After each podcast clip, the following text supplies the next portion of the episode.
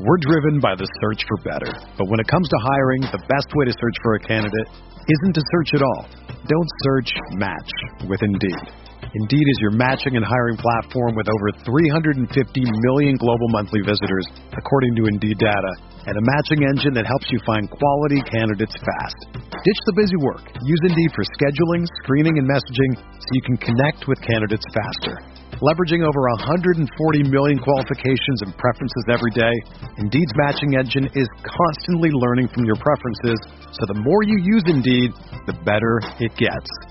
Join more than 3.5 million businesses worldwide that use Indeed to hire great talent fast. And listeners of this show will get a $75 sponsored job credit to get your jobs more visibility at Indeed.com slash BlueWire. Just go to Indeed.com slash BlueWire right now and support our show by saying that you heard about Indeed on this podcast.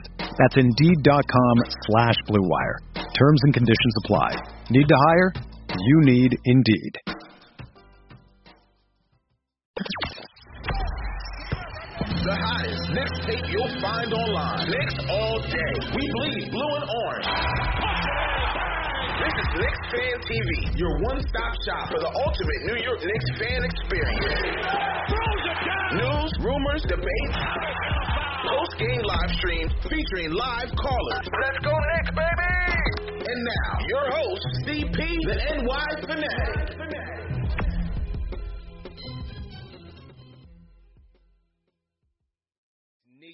Friday Night Knicks. Happy Hour edition, special edition of Knicks Fan TV. We got my man Anthony MSG in the building, longtime season ticket holder, diehard Knicks fan, the Knicks blog originator in the building. And we're going to talk Knicks, man. We're going to talk Knicks on this uh, eight game winning streak, this hot streak that we're on. And we're going to take calls from the fans, man. Just chop it up like the old days. And Ant, how you feeling, bro? Thanks for joining the show.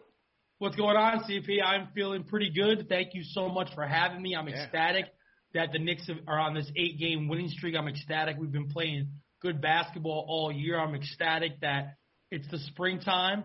I'm going to be wearing shorts to the garden tomorrow, and the game matters. It matters, Knicks bro. Man, that's all you can ask for. Yeah.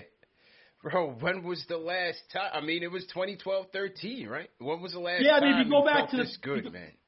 CP, if you go back to the 2013 2014 season, when you know the year after we lost to the Pacers in the second Yeah. round, that year was supposed to be a huge year. You brought in Yeah. Bargnani, Yeah, yeah. you know, Beno Udrih, Ron Artest. Of course, that didn't last, and we played so bad the first half of the year. We ended up winning nine in a row to kind of close the season, and we missed the playoffs by one game that year. Yeah. So that spring we had a few important games that mattered, but really the 2013 season.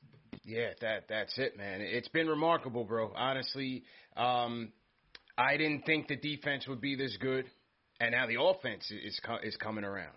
You know? what Yeah, I mean? man. I mean, I, obviously, when you hired Tom Thibodeau, you hope the defense is going to be great. You go back to his Minnesota days, the defense was not great there. Yeah, The defense was great in Chicago. It was great when he was an assistant in Boston and all that. So you hope the defense was going to be good, and it's been sensational. And the reason why I thought maybe it could be going to the season, I looked at these Knick players, and I said to myself, who could potentially be Tibbs' guys? I look at even though he's been hurt a lot, Mitchell Robinson, Yeah. even Julius. And obviously nobody knew Julius Randle was going to play this good, but I did think Julius Randle could be a Tibbs guy. You know, they brought in Taj Gibson, a Tibbs guy. Derrick Rose later on, a Tibbs guy. Alec Burks, Elfrid Payton. Even though Elfrid Payton isn't exactly the greatest point guard of all time, you Yeah. could tell he's a Tibbs guy. So I'm not surprised. Not that surprised how great they've been on defense. Offensively, especially lately, they've been awesome. You go back to the Hawks game. Yeah. They said, "Yo, we could beat we could beat teams slowing you down, 90 Yeah. to 85. Oh, you want to run too? We'll we'll, we'll beat you 140 something, on 130 Hawks, something." Put 137 points up on the Hawks, and during that eight-game streak, they've been uh, second in the league in offensive rating. So now the offense is starting to pick up. I love the fact that you know in that light, Reggie Bullock is starting to let it fly. He he's torching the Nets. Quickley's had two back-to-back good games. How about Derrick Rose, man? The Derrick Rose pickup, I think, has been the key to this run. What do what do you think? Yeah. Derrick Rose in the second half on Wednesday was sensational. Derrick Rose to close the game versus the New Orleans Pelicans on Sunday was great. Derrick Rose has been great. He knows his role. He's not Derrick Rose of 10 years ago, and Derrick Rose knows that. Tom Thibodeau knows that. and he's been a leader. He's made the right plays. He's been really savvy. You look at that play he did where he found Reggie Bullock to tie the game Yeah. on Sunday. That was a great basketball IQ play as well as a great play call by Tom Thibodeau. I mean, this this team has this regardless of what this team does in the playoffs, whether they win a round, win two rounds, win three rounds, or even just get to a game six of the first round and lose, and of course we'd all be super sad Right. this team, and when, especially when you factor what's happened in the city the last 14 months, this team will be in our hearts forever. Uh, yeah, and that's all it takes, man. That's all it takes for the city to rally around you, man. Work hard, play hard, win games, and just show that you care, man. And and the effort is there. You've seen it every night. And I think the biggest thing is that your leaders bought in. You know, Julius again, he's he's gone on with Woj and and said how much this team saved him, and that and he was looking for a coach in Tibbs that was going to hold him accountable. You know, you really don't hear that from a lot of these prima donna guys that you know just No, want to get the bag and just you know just want to play and not be told what to do. You know, Julius is 100% invested in this coach, and that trickles down because these younger guys are looking up to him. The way he looked up and respected Kobe, and and you know, Metta came on and talked about how Julius grew up in front of in front of his eyes, you know, from the Laker days to now. So I, I think that has a big impact on his team's success right now, bro. You know, I thought, and I wasn't sure. I don't know Julius Randle personally. I, like I just said in my last statement, I had, I thought that Julius Randle had the potential to be a Tibbs type of guy. Again, did I know he was going to be this good offensively? No. But I, I just looked at him and I'm like, he has dog potential. Yeah. And then you hear what he said on the Woj podcast. He wanted a coach to hold him accountable. I think Fizdale, they want, all wanted to be boys. Yeah. You know what I'm saying? You got rookies on the team calling him Fizz. Yeah, Like, yeah. You know what I'm saying? Like, I I think yes, and saying he wanted a coach to hold him accountable, that was huge. And bringing in a guy like Tibbs, who's going to do that? So that's why every player, every athlete is not meant for a Tom Thibodeau type of guy. True. I equate what Tom Thibodeau is doing to the Knicks right now is kind of like what Tom Coughlin did for the Giants. Yeah. You know, when he came in, he probably had to tone it down a little bit, Right. but he still, you know, gave them the business. Yeah. And I think, and, and those, and the guy, most of the Giant players back in those days, from Strahan to OC, Eli, all those guys, they all bought in. And kind of like this Knick team with Tibbs, they've all bought in. They bought in. They bought in, and I think I think the the contrast between between Tibbs and Coughlin is that there weren't any egos that Tibbs had to deal with coming in. You know, whereas Coughlin had to get straight no, hand on that and- Giant and team get had some personality. Together, you know what I mean? So Yep. it, it was it was a tough job, but I, I definitely agree with you just in terms of just bringing that structure and bringing you know that order. You know, come to work, play hard, fight hard, and and you know success will come. And and this is where Exactly. they are, man. Six games over 500, four seed in the East. It's it's been crazy, man. You're a season ticket holder. It's been a little bit different this season with with COVID. Um, I was there for for the Kings game. We were there hanging out. But what's Yep. what's been the overall vibe? Just being there night after night and and just feeling the the energy at the Garden. So unfortunately, it's you know it's 2,000 fans every night. I've been at every home Yeah. game since they opened that Tuesday night versus the Golden State Warriors on uh, February 23rd. And um, I, I hate to say I've gotten used to it. I can't wait till they allow more fans. I think for the playoffs it's going to be 25 percent. Mm-hmm. I'm lucky that I've been able to go to every game. The the vibe has been great since day one. Mm-hmm. I would say the first two to three games there was a nervous vibe from the fans. I think just from being back in social settings. Yeah. But if you look at the way it is now at the Garden, it's a lot more lenient. You can walk around the hallway and say hi to people. You know, you get, I'm sure you got a lot more people getting vaccinated now. Mm-hmm. You know, obviously everybody there is COVID tested as well. The vibe in the Garden has been amazing because, as I as I've been saying, it's the, the people in that work on Wall Street that make billions of dollars that are in the suites eating, you know, caviar are not at the games. You know what I'm saying? It's Yeah. it's us. Yeah, It's yeah. us real ones. Yeah. You know what I'm saying? So that's why you're seeing all these videos after the game of these people just going nuts. And a lot of these videos are a lot of probably 17 to 24 year olds. And at least us, CP, granted, we've never seen a championship. We've seen success in the 90s. We saw Yeah. the Knicks go to the finals in 94.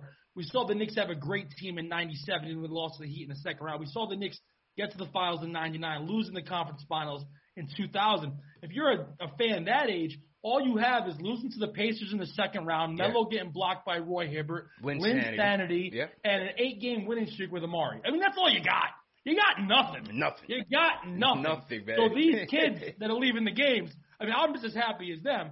Also, I'm not drinking at the games that much. There's, you know, there's definitely probably some alcohol involved. yeah, you yeah. see the, the You, way could- you, some you could definitely hear after. that. You could definitely hear that with 2,000 people there. You could Yeah, definitely hear. But it's fun to see, man. You Yeah. walk out of the game, literally, literally, CP. I am slapping five with a hundred fans in a row. It's, oh.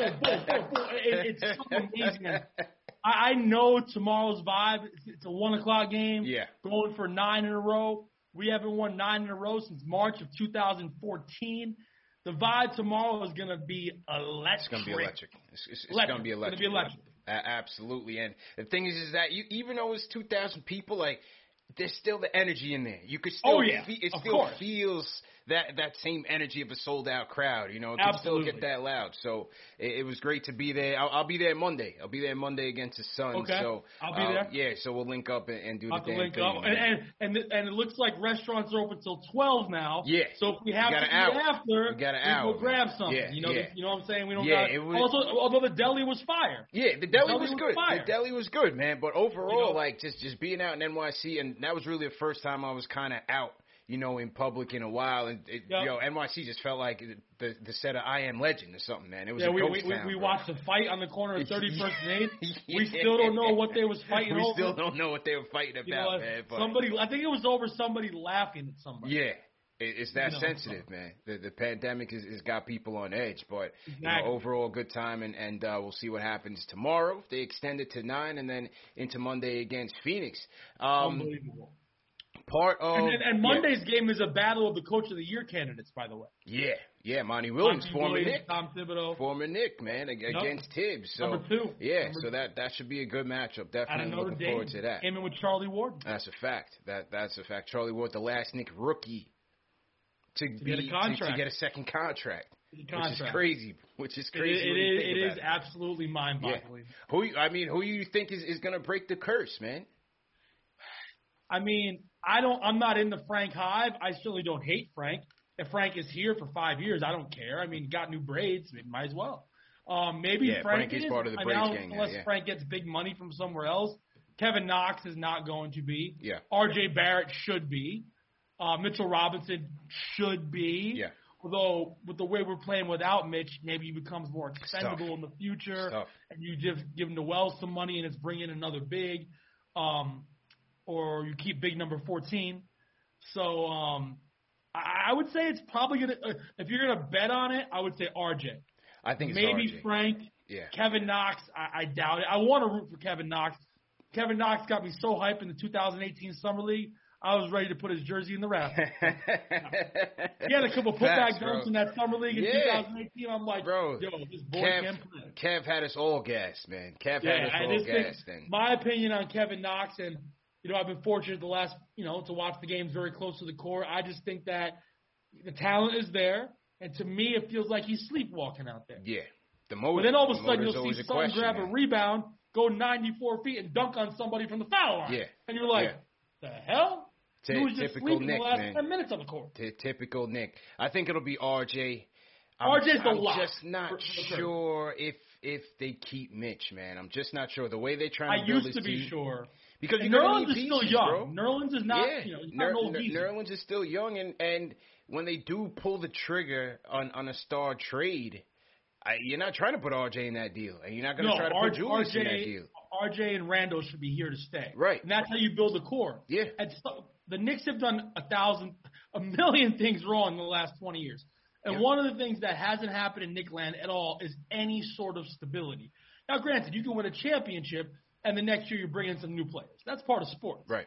But at some point, you have to have guys stay here. So you get a guy like a Julius Randle, have him stay here. You keep R.J. Barrett. You keep even if it's Frank Ntilikina. Mhm, You mhm. got to eventually get guys to stay here. You, obviously, you won't now. I don't want to even think about next year right now as we're about to be in the playoffs. But at some point, you got to get guys to stay here, and you build a culture. And Yeah. you get guys like a Julius Randle and R.J. Barrett that have been here four years, five years, and they say, "Yo, come rock with us. We're getting there." You can't just keep changing the entire roster every year Facts. or two, or keep changing the coach every year or two, changing the president, changing man. the GM. That Need doesn't work. bro. I, now, you know, they'll never be. We'll never see what Gregg Popovich has done with the Spurs, right? But hopefully, Tom Thibodeau could be here ten years. Hey, I mean, that would be amazing. They gave him a five-year deal, and so far, year one, he, he's earning it. So we'll we'll see what happens, man. We'll definitely see what happens. Um, now, again, you know, part of the the the memories for you being a Knicks fan and, and being a long-term, long-time season ticket holder has been um, the times that you've gone with your your sister, and your sister is no longer with us. She um, you know, lost her battle to, to cancer. Just tell us uh, about, you know, what those memories are like and, and how the Knicks were involved in um, helping you guys and, and really supporting your, your fight. Yeah, yeah, for sure. Like, obviously, my sister didn't root for the Knicks like me. I mean, nobody really does. I'll, I'll never forget a few years ago, Mike Breen said to her, uh, Are you a big a Knicks fan as your brother? And G said, God, no. Yeah. And Mike Breen said, good, because your brother's nuts. so I brought G to her first Knick game when she was four years old. Mm. And she loved every second of it. And G has been coming to Knick games with me since 2003, you know, 10, 15 games a year. She rooted for the team. She cared. Um, you know, and if you know, if you go to the garden a lot, you know, it's a lot of the same people that work there from ushers, security guards, team employees, and it's a family. And people there watched her grow up they watched her come to the garden at four years old. They watched her beat cancer the first time at 12 years old, and they watched her be in remission for seven years. And she got to know so many people there, especially um, her favorite player, Allan Houston. And I, I got this picture next to me. So this picture was in the year 2000. So when G was, I would hold, say. Hold it up again. Let me throw it up in the camera, guy, bro. Yeah. Yep. Yep. So this is from the uh, about December of 2000, my senior year of high school. So G was about a year and a half, and the picture was on the fridge, and G would see it, the picture, and then she'd see Allan Houston get buckets on TV, and she would be like, "My boy, my boy, my boy." Oh, that's right. then, well, then I brought her to her first game a few years later, and she wore the number 20 jersey. And then a few years after, as I started to work in sports, I developed a very close friendship with Allan Houston. Mm-hmm. And the first time G got sick, you know, he he was there. He was always there. He was at the hospital. He was always praying. And then over the last seven, eight years, always stayed close with Allan. Every mm. time me and you know G's at the game, she always hangs with him. And then when G had the stroke, one of the first people at the hospital was Allan Houston. You know, he was there. I didn't put it on social media. You know, it wasn't for that. Al- Allan was there. And there was times, especially like after the stroke, after she was diagnosed with glioblastoma, I would meet up with Allan at the garden, and we would go into back rooms of the garden. He would pray. Mm. Him and I would pray together. Mm. And then, you know, take it back to June 18th. On June 18th, obviously G had a rare form of brain cancer called glioblastoma, which is basically not, unfortunately, not curable. And, and it came with a stroke also. So not only was she battling the cancer, she couldn't walk. Mm. And the way she went about this fight was like 90s Knicks to the, you know, millionth power. She was so tough, man. And on June 18th, they they said to me, we recommend stopping treatment. And I was their power of attorney, gu- guardian, uh, medical proxy, everything. So they said we recommend stopping treatment. And then that night, uh, I was FaceTime with Allan Houston, and uh, he's like, "Let's do a prayer." And I don't remember, you know, half the words of that prayer, but I remember towards the end, Allan said, "You know, Father, when it's when it's time to take her, please make sure it's it's, it's painless." And then she ended up living two and a half more months. After this, they said she was only probably going to live a week. Mm. And then when she passed, she did pass in her sleep, and it was painless. And Mm. you know, Allan Houston's role with me and my sister throughout this whole thing has been absolutely incredible. And you know, especially the fact that he was one of my heroes growing up. Mm. And I always thought from from a distance, I'm like, man, this dude's like a good dude. And then I got a chance to meet him. We developed such a great friendship. You know, he's always checking in on me like once a week, all the time, sending me voice notes, encouraging me to, you know, keep her legacy alive and, you know, always telling me I have a purpose. And A- Allan's been sensational, man. Man, that's incredible. That's that's an incredible story, man. Salute to H2O. And yeah, as you said, you know, growing up watching him, you could always tell like he he was a good dude. But Yep, you know, yep. you, you guys, you definitely got to know him on a personal level, and what he did was definitely commendable. Yeah, I mean, we were just we were going into like you know back rooms of the gardens Mm. to pray, and like I said, I'll never forget that night when I I called him. I said, Al, like you know, they're stopping treatment. And obviously, we you know you didn't have to say it's almost over. You knew, Mm. And I just never forget when he said, Father, when you when you take her, just please make sure it's painless, and it was. Man, well, it's definitely send my condolences to you again, and and um, you know, just And, take and if you day at a believe, and if you're and CP, if you or anybody listening believes in good energy, the Knicks have not lost a game since G's staff was at the at the at the Memphis game Mm. and the Raptors game two weeks ago. Yeah, that's right. You you took that, or you guys celebrated. Um, Oh, the, the, the Knicks or- the organization. Knicks yeah. They gave the first on Friday night versus the Memphis Grizzlies. We brought six of the nurses from the the Children's Hospital, Mm. and then on the Sunday game, we brought the other team. We brought her main doctor, radiation guy, Mm. art therapist, massage therapist, nurse practitioner, our social worker. These are both groups we've known for 10 plus years, all of them. Mm. And if you're one that believes in good energy, good karma, the Knicks have not lost since our team has been there. Wow, that's that's dope, man. You know, Really and every, dope. everybody knows, like, you know, there's not there's nothing that can make me happy right now except the Knicks winning, and Yeah. G knows that. So, you know, there's a lot of people that have been hitting me up saying G has something to do with this because that's literally the only thing that can make me happy is the Knicks winning right now, and and it's happening. That's dope, man. That, that's a, that's a dope and beautiful story, man. Um, wow, that that's that's that's incredible. Salute to everybody in the chat once again. Hit that thumbs up button for you boys. CP Anthony MSG in the building. We are talking Knicks. Uh, it's also a mailbag show as well. We're gonna get to some of your calls in a second. Remember the Discord is available. The uh, the phone lines are also available. So give us a call. 657-383 1509 and the discord is also available. We got some twitter questions coming in and so the people are definitely excited about this one.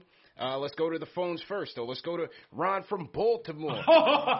He, he, he was down for this man. He sent two questions and now he's calling in. So let's give ron from baltimore the, the, the first question. Ron how you doing bro? CP, you got uh, another, you got a Knicks legend with you right now. absolutely. happy. absolutely bro. So special. You both are legends, but uh, and you know, since you've been out of it, I uh, CP's my guy, but uh, too, and uh, but I've been calling Ant for years, man. Ant is a special, special person. He's he's like family. All he, he's he's about the right things. He loves the Knicks. Huge fan. Um, I'll tell you just a really crazy story. I went to Anthony's place. For, I, I came from Baltimore to New York just to watch a game with him on television when we beat the Celtics in the playoffs Mm. in 2013. That's how. That's how. That's that's how.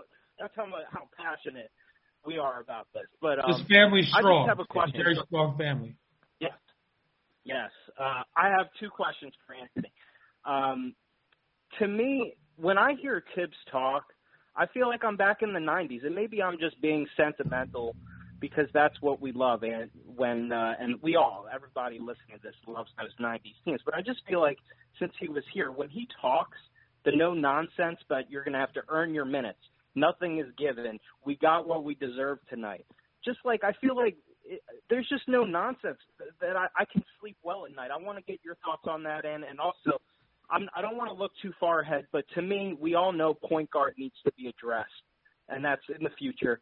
To me, Kyle Lowry feels like a New York Knicks type of player. What are your thoughts on that? Well, first off, on the '90s thing, remember Tibbs was on those staffs Yeah. with Jeff Van Gundy, He's from that and tree. there's no getting around the fact we haven't we didn't do a lot of winning after Van Gundy left. So of course, all of our great memories as Knick fans go back to those days. And Tibbs is kind of like a, a Van Gundy clone.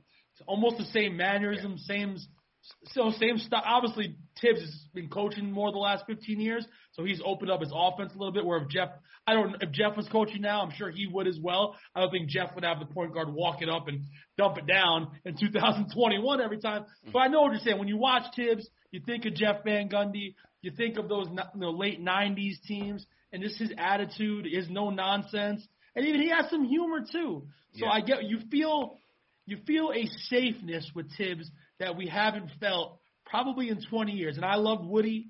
You know, I, I didn't hate D'Antoni. I, I never felt safe with D'Antoni. I never. I, I felt kind of safe with Woody. Didn't feel safe with Fisher. Didn't feel safe No. with Hornacek. No. Damn sure didn't feel safe with Fizdale. Didn't feel safe with Larry Brown. You know, like I feel I feel safe with Tibbs. Yeah. And as far as your other question about point guard, you don't have I if you could as a basketball if someone who knows basketball, I like to think that I do, CP does, you do as well. You could totally understand why Tibbs trusts Alfred Payton. Now, from a bet, Alfred does play great defense. He does know how to run an offense. Quote. Now, as a fan, when you're at the games and you're watching on TV, of course, it drives you nuts that Elfrid is literally like seven for 800 and shots in the paint. Mm-hmm. It's it's one of the most fr- like of all the frustrating things the Knicks have done the last 30 Brick years. from three Elfrid feet Payton out, bro. missed shots in the paint. Construction they, worker, They do man. drive me nuts.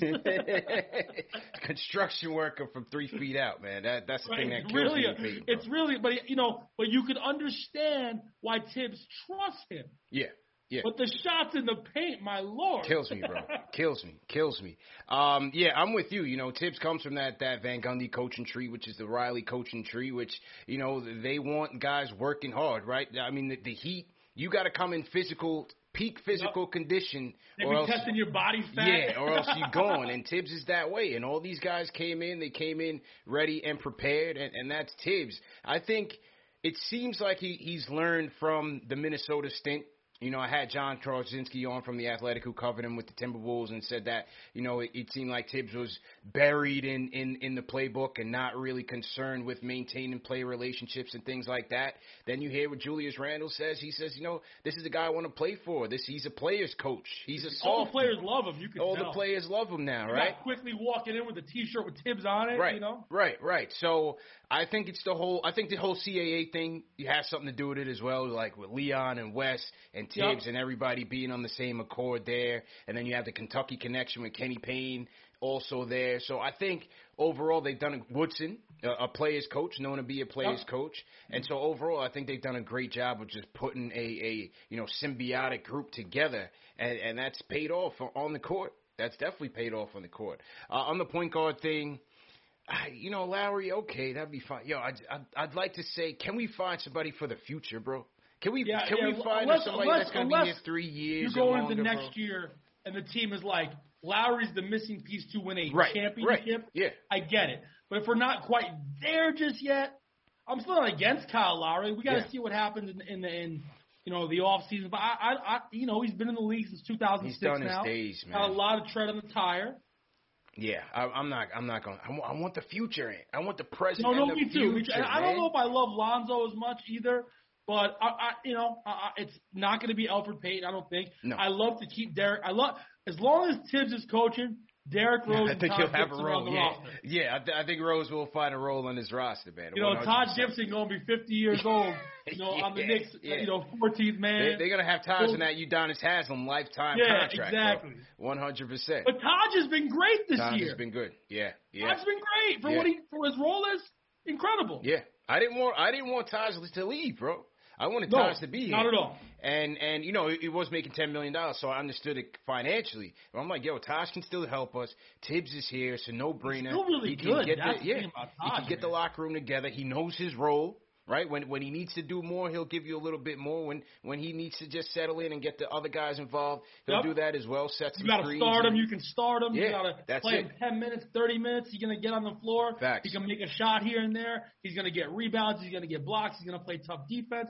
Taj Gibson is a Knick. Taj, Taj goes 12 rounds. He, he's a, he's a 12 Absolutely. round boxer, man, what, what he's playing. Man. So salute to Taj. Salute to everybody in the chat once again. Hit that thumbs up button for you boys.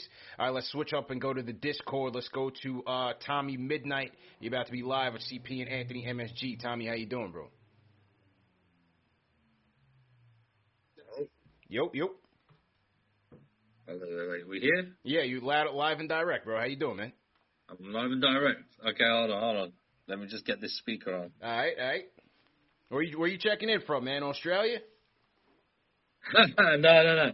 No, I'm from London, UK. Okay, okay, okay. What's going on, brother? Yeah, man. You know, uh, listen, I, I just wanted to talk about one thing and one thing only, really. Mhm. Yeah, uh, and that's D Rose.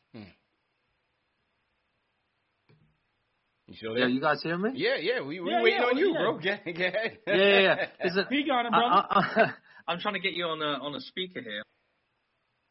no, we, you don't no, want to be on a speaker. no, you don't want to be on the speakerphone. Just just talk directly in, into your set, bro. We can Okay, hear you okay, loud and okay, clear. cool, yeah, cool, cool. yeah. All right, so uh, I'm a 40 year old dude. I remember the Ewings and the Starks, you know, Mhm, mhm. and I remember the pain of almost getting there, you know. Yeah. Mhm. And I know that we really, really haven't, you know, haven't really been anywhere un- really until this last run that we've just had Mm-hmm. of eight games. Man, I'm excited again, and that's cool. But what I wanted to talk about was was D Rose. is actually I don't think is being talked about enough. And what I mean by that is that he's on a hot streak, as far as I'm Mm. concerned. He's 33 years old, and, and usually a load of people they would usually say that a guy in 33 years old, and remember half of his career has been injured, Yeah. right? But we're talking about an MVP caliber player, a guy he he won an MVP. He was injured, and that ruined his career kind of. But now he's back, and he's on form, and he's doing things.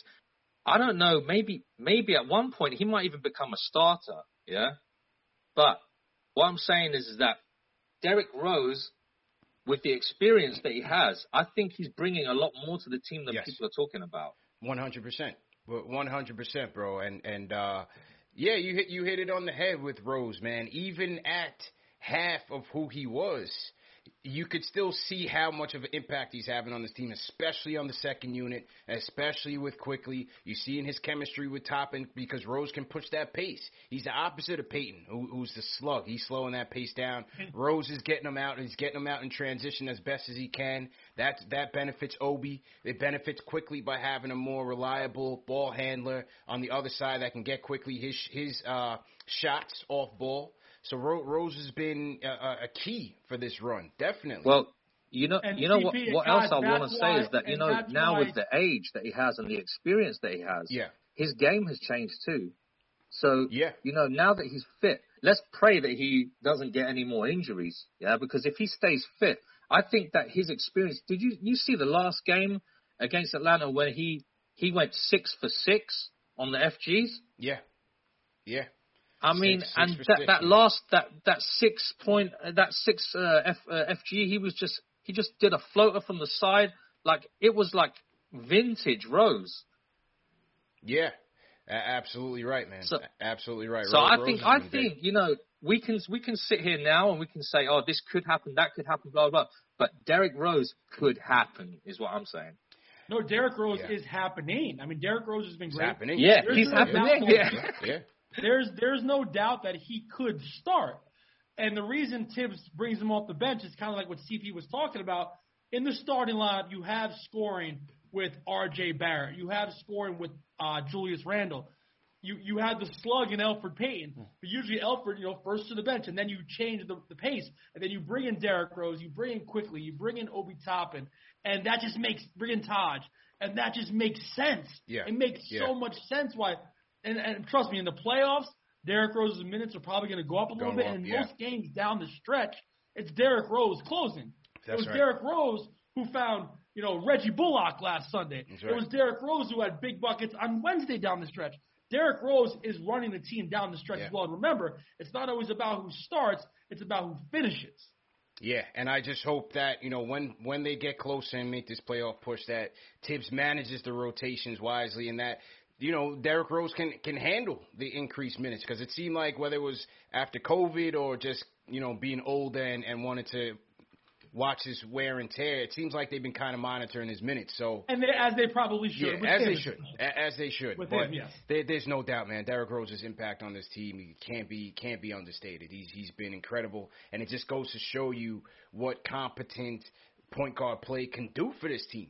Oh, how much it can elevate. And again, it's not a knock on Payton, but it, what Rose is doing is is just head and shoulders above what Payton is doing, and it's what we need to move this team forward. And that's part of the reason and why makes, the offense and is, Derrick is Rose up makes winning plays. End of games, Derrick Rose is making winning plays. He's making the right plays. He's getting good bat, great Yeah. baskets, and he's finding the guys for big shots. Yeah, and I think that's part of uh, the end of game situations, closing situations. You know, we saw that one against the Pelicans on Sunday where he found Bullock for the three to, to put it into overtime. I think having Rose out there to close as well gives us an option, a more reliable ball handler, so that you don't have to go to Randle in isolation and and you know settle for that. Maybe you can have Rose set him up, or have Rose get a better shot, a better look at the basket on the drive. So I think he, he can he can add a different dynamic in closing situations as well. And, and Derrick can get his shot whenever he wants. Right. You know, obviously he's not a great outside shooter, but he can create his shot 22 feet out. He can get to the paint and get fouled. He Mid-range, gets to he's the been paint for the pretty good.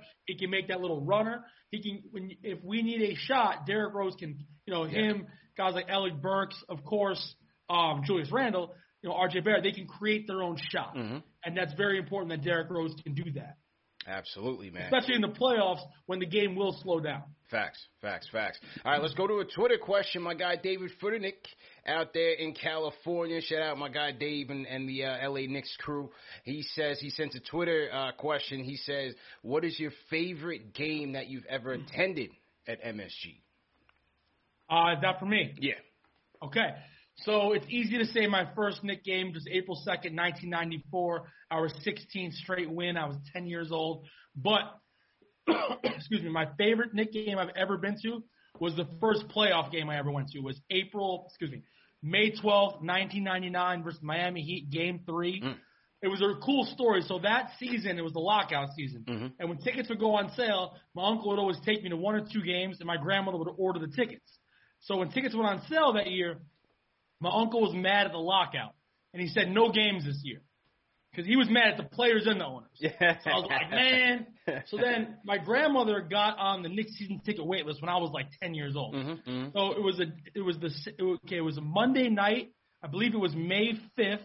We had to play the Celtics that night, and if we won that game, we clinched a playoff spot. Mhm. So I get home from school that Monday afternoon, CP, and there's a letter in the mail from the Knicks addressed to my grandmother. Mhm. I, I was raised with my grandparents, by the way, so obviously I wasn't just going to open my grandparents' mail, but it was from the Knicks, so I opened it. Yeah. And the letter said, "Dear Jeannie, because you're on the the playoff ticket, the, the season ticket wait list, you have won the right. Now, mind you, there's no StubHub and any of that stuff back then. Yeah. You have won the right to purchase tickets to games three and four of the first round. All you have to do is call Ticketmaster with a code, and the code was NYK Wait, and you have to buy both games though, games three and four. Yeah. That's why I showed it to my grandmother. You know, she was in a wheelchair from having a stroke a few years prior, so she's like, "Listen, I got no problem. I'll even pay for them, but your uncle's got to take you." Mm. So I called my uncle. I said, "Listen, we got this letter in the mail. Says we can go to the playoffs, and if we win tonight, we're probably going to play Miami." So my uncle's like, "All right, cool."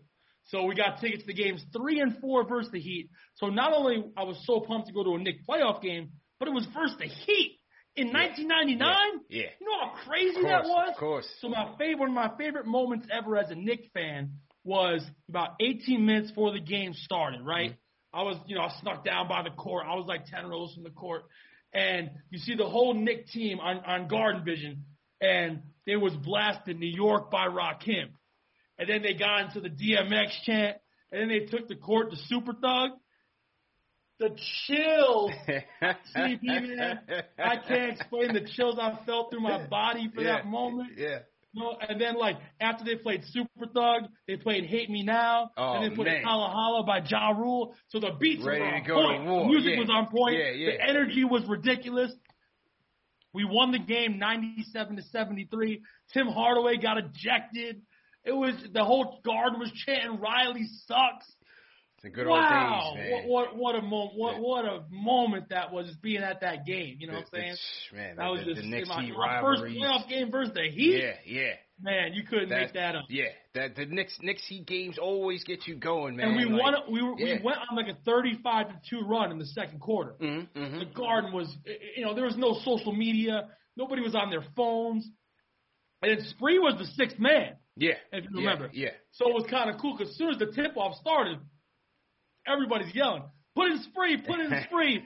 as soon as Jeff called, Spree runs to the, the center court, and the place is going crazy. So that was my favorite, you know, game I ever went to Yeah. at Madison Square Garden, without a doubt. The thing about Spree was like, you know, yes, Starks was coming to the end. It was still hard to lose Starks.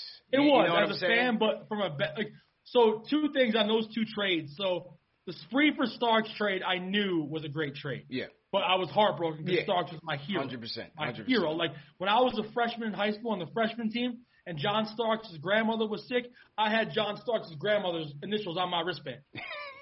You know what yeah, I'm saying? Yeah, yeah, yeah. So that broke my heart, but I knew it was legit. Right. right I am right, proud to say, and I, I know, like, I don't know how you feel about. It. I know he was on the show, Mm-hmm. so I am very proud to say that when I was 14 years old, when the Oakley for Camby trade went down, I always loved Marcus Camby at UMass. Just Yeah. thought he was a cool dude. You know what I'm saying? Yeah.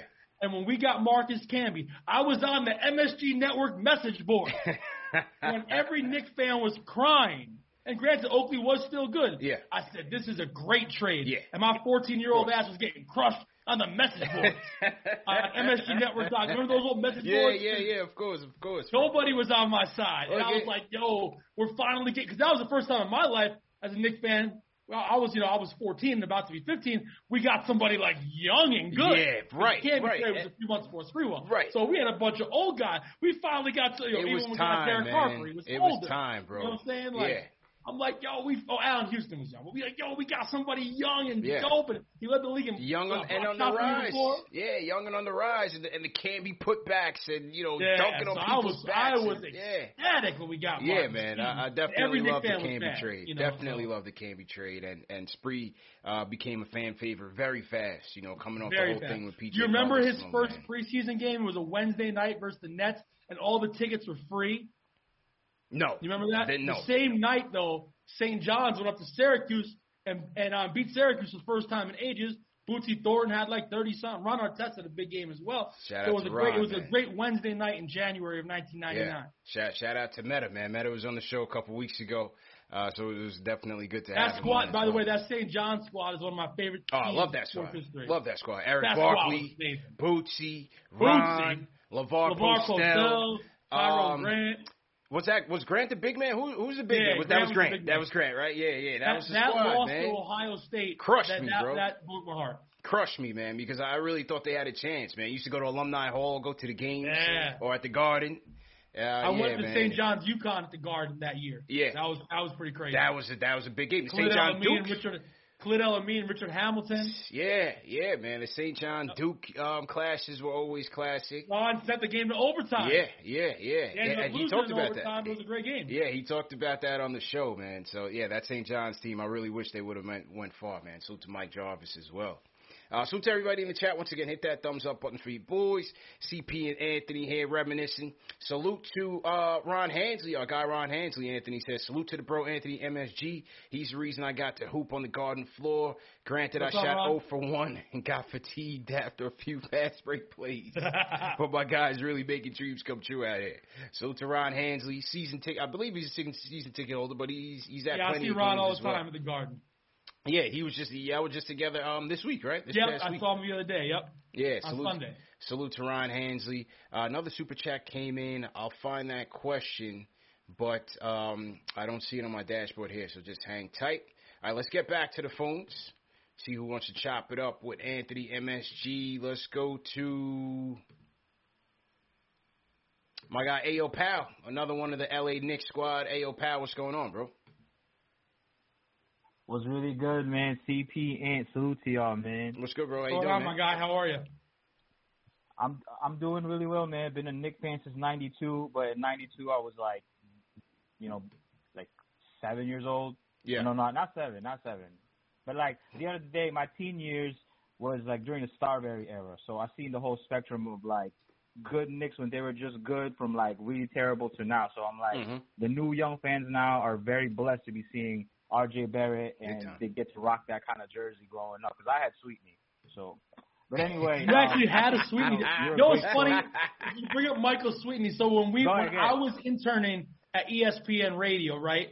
And I remember like Uh-huh. there was some talk that maybe we could get like Kevin Garnett in the trade. I mean, it was probably never going to happen. Mhm, And I mhm. remember like I was screening the calls for K, Stephen A, all them guys, you know. And you would get like, under no circumstances do you trade Michael Sweetney, even if you go and get Kevin Garnett in his prime. Oh my Because lord, Mike bro. Sweetney has a nose for the ball. Oh my lord, bro. Well, man, some of the takes, and you know, we've all because we've been so bad for so Ah. long. Sometimes we've all had some horrible takes. Sure, sure. I mean, yo, listen, we've been fooled by a lot of these guys, man. Sweetney, Yeah, yeah. Sweetney was an animal with Georgetown, man. He was. He was an animal with Georgetown. I thought he was gonna come in and do the same thing. But uh, yeah, that was wasn't the case for him, man. Fell in some hard times too. So salute to Yeah, he did. He did. He Yeah, did. definitely. Shout out to you person. for having the Sweetney jersey though. Big, big Yeah. number fifty. Big fifty, man. Big fifty. I thought Maciej Lampe was gonna be the next okay. Dirk. yeah, I thought that was KP before KP, bro. Word. What other? He he he did, he had No, a big preseason game in DC in 2003. Yeah, yeah, yeah. I never remember that. never did any, Never did anything, A bro. friend of mine who worked for the Knicks at the time said that Lampe hated the lighting in the garden. What? That's all, that's all, that's all the information I got. He was like, "Yeah, I used to talk to him, and son always said, you know, I hate the lighting." I think the lighting is good for shooters there, but what the hell do I know? Yeah, what do we know, man? What do we know? Man? Go ahead, pal. Go ahead. Go ahead. Man, nah, I know. I mean, see, see, like it's funny you were talking about the message boards because like I'm I'm moderating the the community here, and the more things change, the more they stay the same. Because like we're getting a lot of young people with like some crazy takes, so it's just really funny you said that. Yeah. But um, my question is, um, how did you get started on this thing? How did you set it off? Just being like, how did you get your career off to the point where you can live off your fandom with the Knicks? And you know, CP can and can can drop in on this too. And uh, just a bonus question, just a selfish one on my part. What's like your go-to dish, or like what's like your go-to food and drink situation when you go to the Garden? CP, can you can give me that answer too, man? Yeah, Salute to yeah. y'all, man. Thanks for taking my call. Mhm. Um, well, to a- to answer the last question, to make it simple, well, before pandemic or now? We'll go before pandemic. Uh, luckily, I'm blessed. I, I usually eat in the Delta Lounge. Yeah, I'm very Delta. blessed with that. But if I have to go to the concourse, I'm going with the uh, pastrami sandwich and a knish. at the concourse. it's it's from like the Carnegie Deli. Yeah, yeah. Nice thick pastrami sandwich, some hot deli mustard, the knish. You could you got the mustard with the knish too. So that that's what I'm going with on the con. Actually, and also Yeah. the, the new chicken sandwich with uh, Mike's hot honey. All right. Those all are my right. go-tos in on the concourse. All right, all right, all right. I mean, I mean, I'm with you, bro. If I get the plug for Delta, I'm in Delta all day. All the food is, Of course, and that food is from there. Tao. Yeah, all the food over there is exquisite. If not, you know, no disrespect to the workers on the concourse. I'm waiting and I'm going to Pizza Suprema after the game, bro. Okay, you already I'm, know. He you already know. If, he, asked for Supreme, I'd give him my Yeah, go-to. I, I'm just there, gonna wait know? it out. I'm just, I might grab some chicken fingers and some fries if I'm real hungry. But if not, I'll eat a little before the game, and then I'm going to Pizza Suprema. Remember the the game. remember Ranch One chicken? Yeah, finger? one thousand percent, bro. Ranch One was popping, and you you would always smell that honey mustard, man. That honey Yep, mustard was yep. popping from Ranch One, man.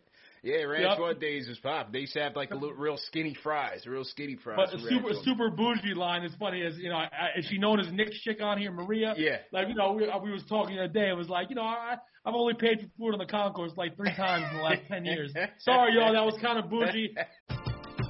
We're driven by the search for better. But when it comes to hiring, the best way to search for a candidate isn't to search at all. Don't search, match with Indeed.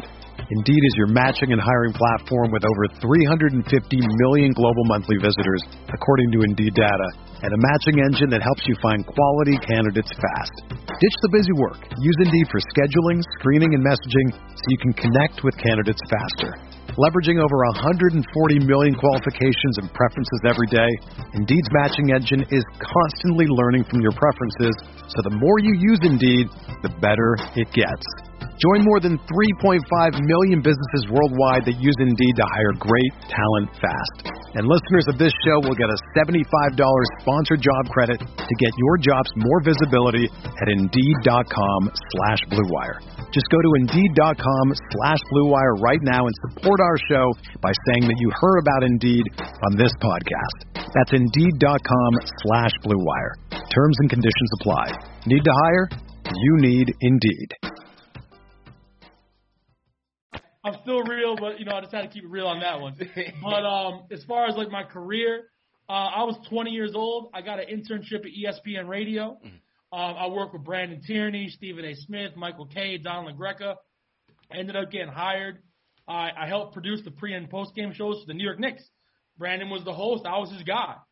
So I was in the garden. I was in the locker rooms when I was 21 years old. Now, as far as the locker room stuff, I didn't love that. And I always say this to my good friend Ian Bagley. I don't want to be Ian. I don't want to be Frank. Well, definitely don't want to be Frank. But I, it, I don't. wa- I, I I wanted to do something different, and they used to tell me sometimes at ESPN, going back to like '05, like Mhm. not yesterday, like you know 15 years ago, Mhm. you can't be in this space and promote your fandom. But I Mm. said, this is what I'm gonna. Yeah, I, remember, I remember you saying that. I remember you saying that a while ago. Yeah, yeah, Yeah. yeah, And I eventually got my own platform with SNY. And throughout my years at ESPN and being at the Garden, I built so many relationships. I'm just a goddamn lovable dude. You know what I'm saying? Yeah. So the, I built so many great relationships. The first show I ever did in 2005 that I paid for the airtime, John Starks was my first guest. Mm-mm. And and I got no uncle that's high up. I'm not James Dolan's nephew. Like I just worked my way up. I was at, I mean, I've literally been to almost every Knick home game for the last 20 years. You know, and Yeah. then when I started my own show on SNY, shout out to Tommy D. Shout he gave Tommy me the D, platform. There was no money to start. Mhm. He was like, "Yo, do what you do. You got you got the platform." I was having current Knick players call in, former Knick players call in, Spike Lee, Jeff Van Gundy. I remember like a day after a big game, like Jamal Crawford calling, Zach Randolph, David Lee, Jim Boeheim. I had Anthony Anderson call in, uh, Fab, Jada, Action Bronson, Jerry Ferrara. I mean, the list goes on. I had Jada freestyling on the show. Spike Lee. I, I've had I have had Ron Artest many times. Um, you know, the list goes on of of big guests I've had, and I just did it all on my own, just like being around the garden, building relationships, meeting somebody even in the street, introducing myself. Yeah. And then eventually you you put out a lot of good work, a lot of good content, and eventually money comes eventually, and you start doing some events, and you just figure out how to turn it into money. Yeah. And uh, it took some time, but you know, eventually it works out. And you know, I'm, I'm kind of here now. You know, I'm, I got my I got a show on the MSG network. Mhm. Um, I'm doing. Hopefully, I'll be doing some more content with them down the road. And it's been a long grind. I've been doing this really since 2005. Yeah. So you know, it, it, it's taken a while, but you know, I'm I'm here to stay. I'm not, I'm not trying to go anywhere. You know what I'm Yeah, yeah. saying? So, the sky's the limit, and it's hard. And, and right now, it's a tough space. So I feel what helps me is that I've been established for a while, Mhm. but now there's so. I mean, I would say CP is at the top of the list right now, but there's so many. There's there's six billion Knick shows now. Yeah. So Yeah, you have yeah. to figure out how are you going to separate yourself. Why am I going to go to this guy? Why am I going to listen? Is, is he is he plugged in? Is he entertained? Does he get good guests? Mm. Does he know what he's talking about? Is he funny? Is he real? So you have to figure out, especially now more than ever, figure out a way to separate yourself from the pack. To, to in order to be successful, especially now in this extremely crowded space. Yeah, de- definitely crowded space. I would definitely agree with that. But as you said, um, you know, as long as the passion is there, you know, the money and everything will, will follow, or or to be able to sustain yourself. I guess is what Power was saying. You know, all of that will follow. But Right. you know, Yep. you, you got to start with the passion and then put the grind behind that. You know, and and I've definitely experienced that along the way, and just enjoying the journey. You know, just enjoying the It's all- journey. it's all enjoying the journey, man. Yeah. En- enjoy and just yeah, exactly. Enjoying the journey. It, it is a journey. I'm still enjoying every second of it. I still, you know, seeing my my first time. You know, I've been in a lot of MSG commercials, but seeing my show for, for the first time on the MSG network, that was one of my goals when I was a, one of my dreams. It wasn't even a goal when I was a kid. It was just a dream to be on the MSG network. You know what I'm saying? So, like Alan Hahn wrote about me in his book. Yeah, you know, shout out so, Solo. like, you know, I've- shout I've shout been- out Han Solo, man. you know, I, I've been I've been on this grind for a while. And I've I've done it my way, and you know, so many people that thought my way was crazy 14, 15 years ago, now asking me for tickets all the time. salute, salute to everybody in the chat. What you get. Hit that thumbs up button for you boys. Uh, let's go to the next question. And we got uh, Pablo G. I think you remember uh, Pat. Of course, he's on I've known Pablo ten something years Yeah. probably. He says uh, we we got asked this question the other night after the Hawks game. He said, "What do you like most about this team, and would you rate this season better than 2012-13 or the Linsanity year? Um, do I like this? Wait, What do you like most about the team? What I like most about the team is that they're young. Yeah. So the 2013 team, I guess you you knew Melo was going to hopefully be there for four or five years, and Right. he was, and you thought we were building something, and unfortunately we weren't. We thought we were. Mhm. Um, this team, I love it because it's a shock. First of all, Mhm. I love our coach, and we, I mean it's a shock, and also what we're going through as a city. The city's down right now. Mhm. The city's hurting. You know, the the city's crying. We need this. Yeah, This this city needs this uplifting. So that's what makes me and all Knicks fans, I think, love this team even more. Because this this city, we need it right now. yeah, yeah, hundred So percent. you know, do I? And then the Linsanity, to me, that was a two week thing. Yeah, yeah, yeah, yeah. That's- yeah, Linsanity that- it was, was a flash in fun, pan. and I was there right, for right, it all. right. It, it was fun, um, but that was a two week thing. Yeah. Um, the 2013 team, I definitely loved. I can't say which team I liked better. I mean, I did love that 2013 team. I love Melo and all the vets, but you knew that team had to win that year or basically the year after. Yeah, And then for this team, you could, you know, if things go perfect, you could have RJ and Randle for seven, eight years. Yeah. So it's tough to say who I like more, but maybe this one a little more because of the whole shock value also. Yeah. I would say for me, yo, Knicks tape season was just special, man. Number one, It was. Oh, absolutely. being at opening night. The ending was horrible. Heat. It was horrible. Yes, it ended horribly. Horrible. Very. It ended terribly. Don't get me wrong, but Roy Hibbert, to start the season off, washing the Heat at home. I was at that home opener. Yep. Hate the Heat. When we ran through them, you know, seeing Melo have success with a team of vets. Yep. Rasheed Wallace, one of my favorite players on that team. Kurt Yo, Thomas Rasheed, you want to play some? Yeah, come on, bro. Knicks tape was special. 54 wins. I mean, yes, there was expectations there, but I don't think we expected 54 wins in the second team, the East. I mean, they started the season off watching the Heat. I mean, they beat the Heat, I, think, I believe, two out of three times that season. It did end terribly. It ended Three out of four. Three out of four. Three, out of four. they beat yeah. the Heat. Melo went down there and dropped 50 on Yeah. before the playoffs. Facts. That's a fact. That's a fact. So I think that team is still my favorite team of, of the last 20 years. This team is great because, like I said, I had low expectations for them. And whenever you have low expectations and they blow past it, it's been fantastic. Seeing how they defend and, and just how they, the chemistry. And how they're The winning. chemistry and how the- they're winning. Of the eight-game Yeah. winning streak, seven of the eight have come down to the last minute. Facts. And Yeah, think yeah. about this, CP. Now, obviously, we easily could have lost the New Orleans game. Mhm. We easily could have lost the Memphis game. Mhm. But you look at that Minnesota game we blew, both Philadelphia yeah. games, the Boston game, Yeah. the Brooklyn game. Left a lot out there, bro. I mean, like we there hasn't. I think it was the last time there was a game in the fourth quarter where you could say to yourself, "Okay, we're just not winning tonight." Right. It was probably that Miami game a month ago at the Guard. I think it was a Monday night. Yeah, yeah. When I think Miami just kind of dominated us Right. for the most part. And um, it was Monday night. That's right. And uh, that was the last game that we lost, where you know with six minutes left, you knew we were losing. Mm-hmm, mm-hmm. Hasn't like that's crazy. They've been in. They've been in all of them, man. They've been in all of them, and yeah, like you said, they left a lot on the on the table. You know that Boston game still gets me. The Minnesota um, game the definitely Minnesota game, both off. Philly games. Yeah, both Philly games. They they losing had a on a call on, win. that, on that Sunday night at the Garden. Yeah, a call away from the ball. Ridiculous, man. So yeah, you you could have had a lot more wins. You know, a, a couple more wins on on the table. Then also, you know, but it, it, I also do feel it evens out because then, you know, Reggie Bullock could have missed that three, or Yeah. RJ could have missed one of those free throws. So I do feel they tend to even out usually. You know. For sure, for sure. So to everybody in the chat, once again, hit that thumbs up button. By the way, boys. RJ hitting those three, obviously that Memphis game, RJ hit the layup to tie it. Mm-hmm. Yeah. But to me, what was more impressive was the possession before him knocking down all three free yeah, throws three three. free throws were clutch, bro. The, the, the, the Yeah. marbles that took were incredible. Yeah, the three the three free throws were clutch. The the game time layup on Ja Morant. I saw that. I, when I saw him driving on Morant, I said, "All right, this is good. We're good. Yep. We're going. We're good." And then he hit a big three in overtime as well. Yep. Hit a big three in overtime. So shout out to RJ for coming up clutch for us, man. Definitely 20 years old, man. 20 years old. So to everybody in the chat, once again, hit that thumbs up button for you boys. Now the super chat is coming from our guy Chris Shamus. He says, "Happy to see you guys on the same screen talking Knicks together. I appreciate you guys. New York forever." Salute my guy Chris Shamus, another lifelong Chris? season ticket holder.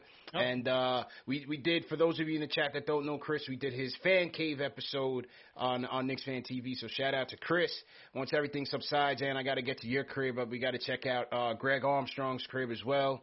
I got to get to uh, Fred from Fresh Meadows. I did an interview with Fred from Fresh Meadows as well. Got to get to Fred's Knicks crib. fan TV cribs. Yeah, that, yeah, that's exactly right, man. And we did we did Ryan's crib. We went to Brick City, we went to Newark, and did Ryan's crib as well. So that that was fun while it lasted, man. Hopefully we can get back out there once. It's hard to top subsides. Chris's though. I feel. Bro, Chris, That's- Chris is, is is incredible, bro. Yeah, you it, that's it. I mean, as dope as I've been to Greg's house and Yeah. mine is good, but you're not topping. Nobody's Yeah. topping Chris. Chris, Chris is his crib. And not that it's a competition either. Yeah, yeah. It, it, his his setup is is unreal. Chris's setup is unreal, man. Um, if you guys are new in the chat, leave us a hashtag new. We'll shout you guys out. I saw someone, Mac Alexander, in the chat said that uh, he ran in RJ today. He said RJ was shooting a commercial. Yeah, I think in Tarrytown. I think he sent me Okay. a DM. I think in Tarrytown. Mm.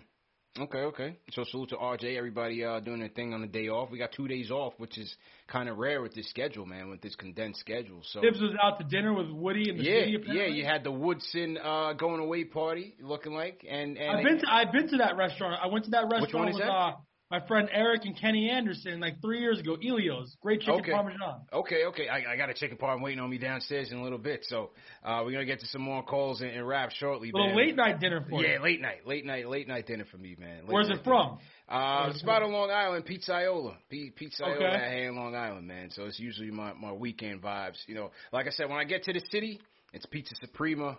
I'll do a little Joe's. We'll do a little Umberto's. You know what I'm saying? Um, yeah, I mean, yo, Pizza Suprema, bro. That's just my We, we could do it on Monday. Why don't we, We do it yeah, on yeah, Monday? yeah. Well, I mean, but, but how long are they open until? Are they open Well, late? not at. We gotta do it before we got to do it game. before. Yeah, we So got to if you, do it you before. get there early. We could have a little Aunt CP pizza party. Well, yeah, we might have to do. it. We could we could maybe stream a pregame. we could. Maybe we could. Oh, we definitely. I can make that happen. channel, bro. All Yeah, right, I can cool, make that happen. cool, cool. Definitely keep you posted on that. All right, let's go to the Discord. We got to go to my guy, gotta be legend, man. He's checking in from Costa Rica. He's one of the pivotal, pivotal moderators we got on the Discord, man. Been showing me a lot on this thing. Gotta be legend. What's going on, bro? Yo, it was good, CP. It was good, Anthony. How you doing, man? What's going on? How are you? I'm good. I'm good, man. Yourself? I'm hanging Yeah, in there, man. all right, bro. Taking one second at a time. I hear you, man. I'm in the middle of my shift, so I'm just gonna call in real quick. 'cause I wanted to mention something yesterday, but now that you're here, I'll mention it now. Uh, I wanted to know actually, what do you think about the next 12 games? The Knicks right now, um, they've won 12 of the last 17 games. So Yeah. I think the Knicks, with the last 12 games, they need to win at least eight to get at least 41. What do you guys think? Do you think they could get to 41 wins?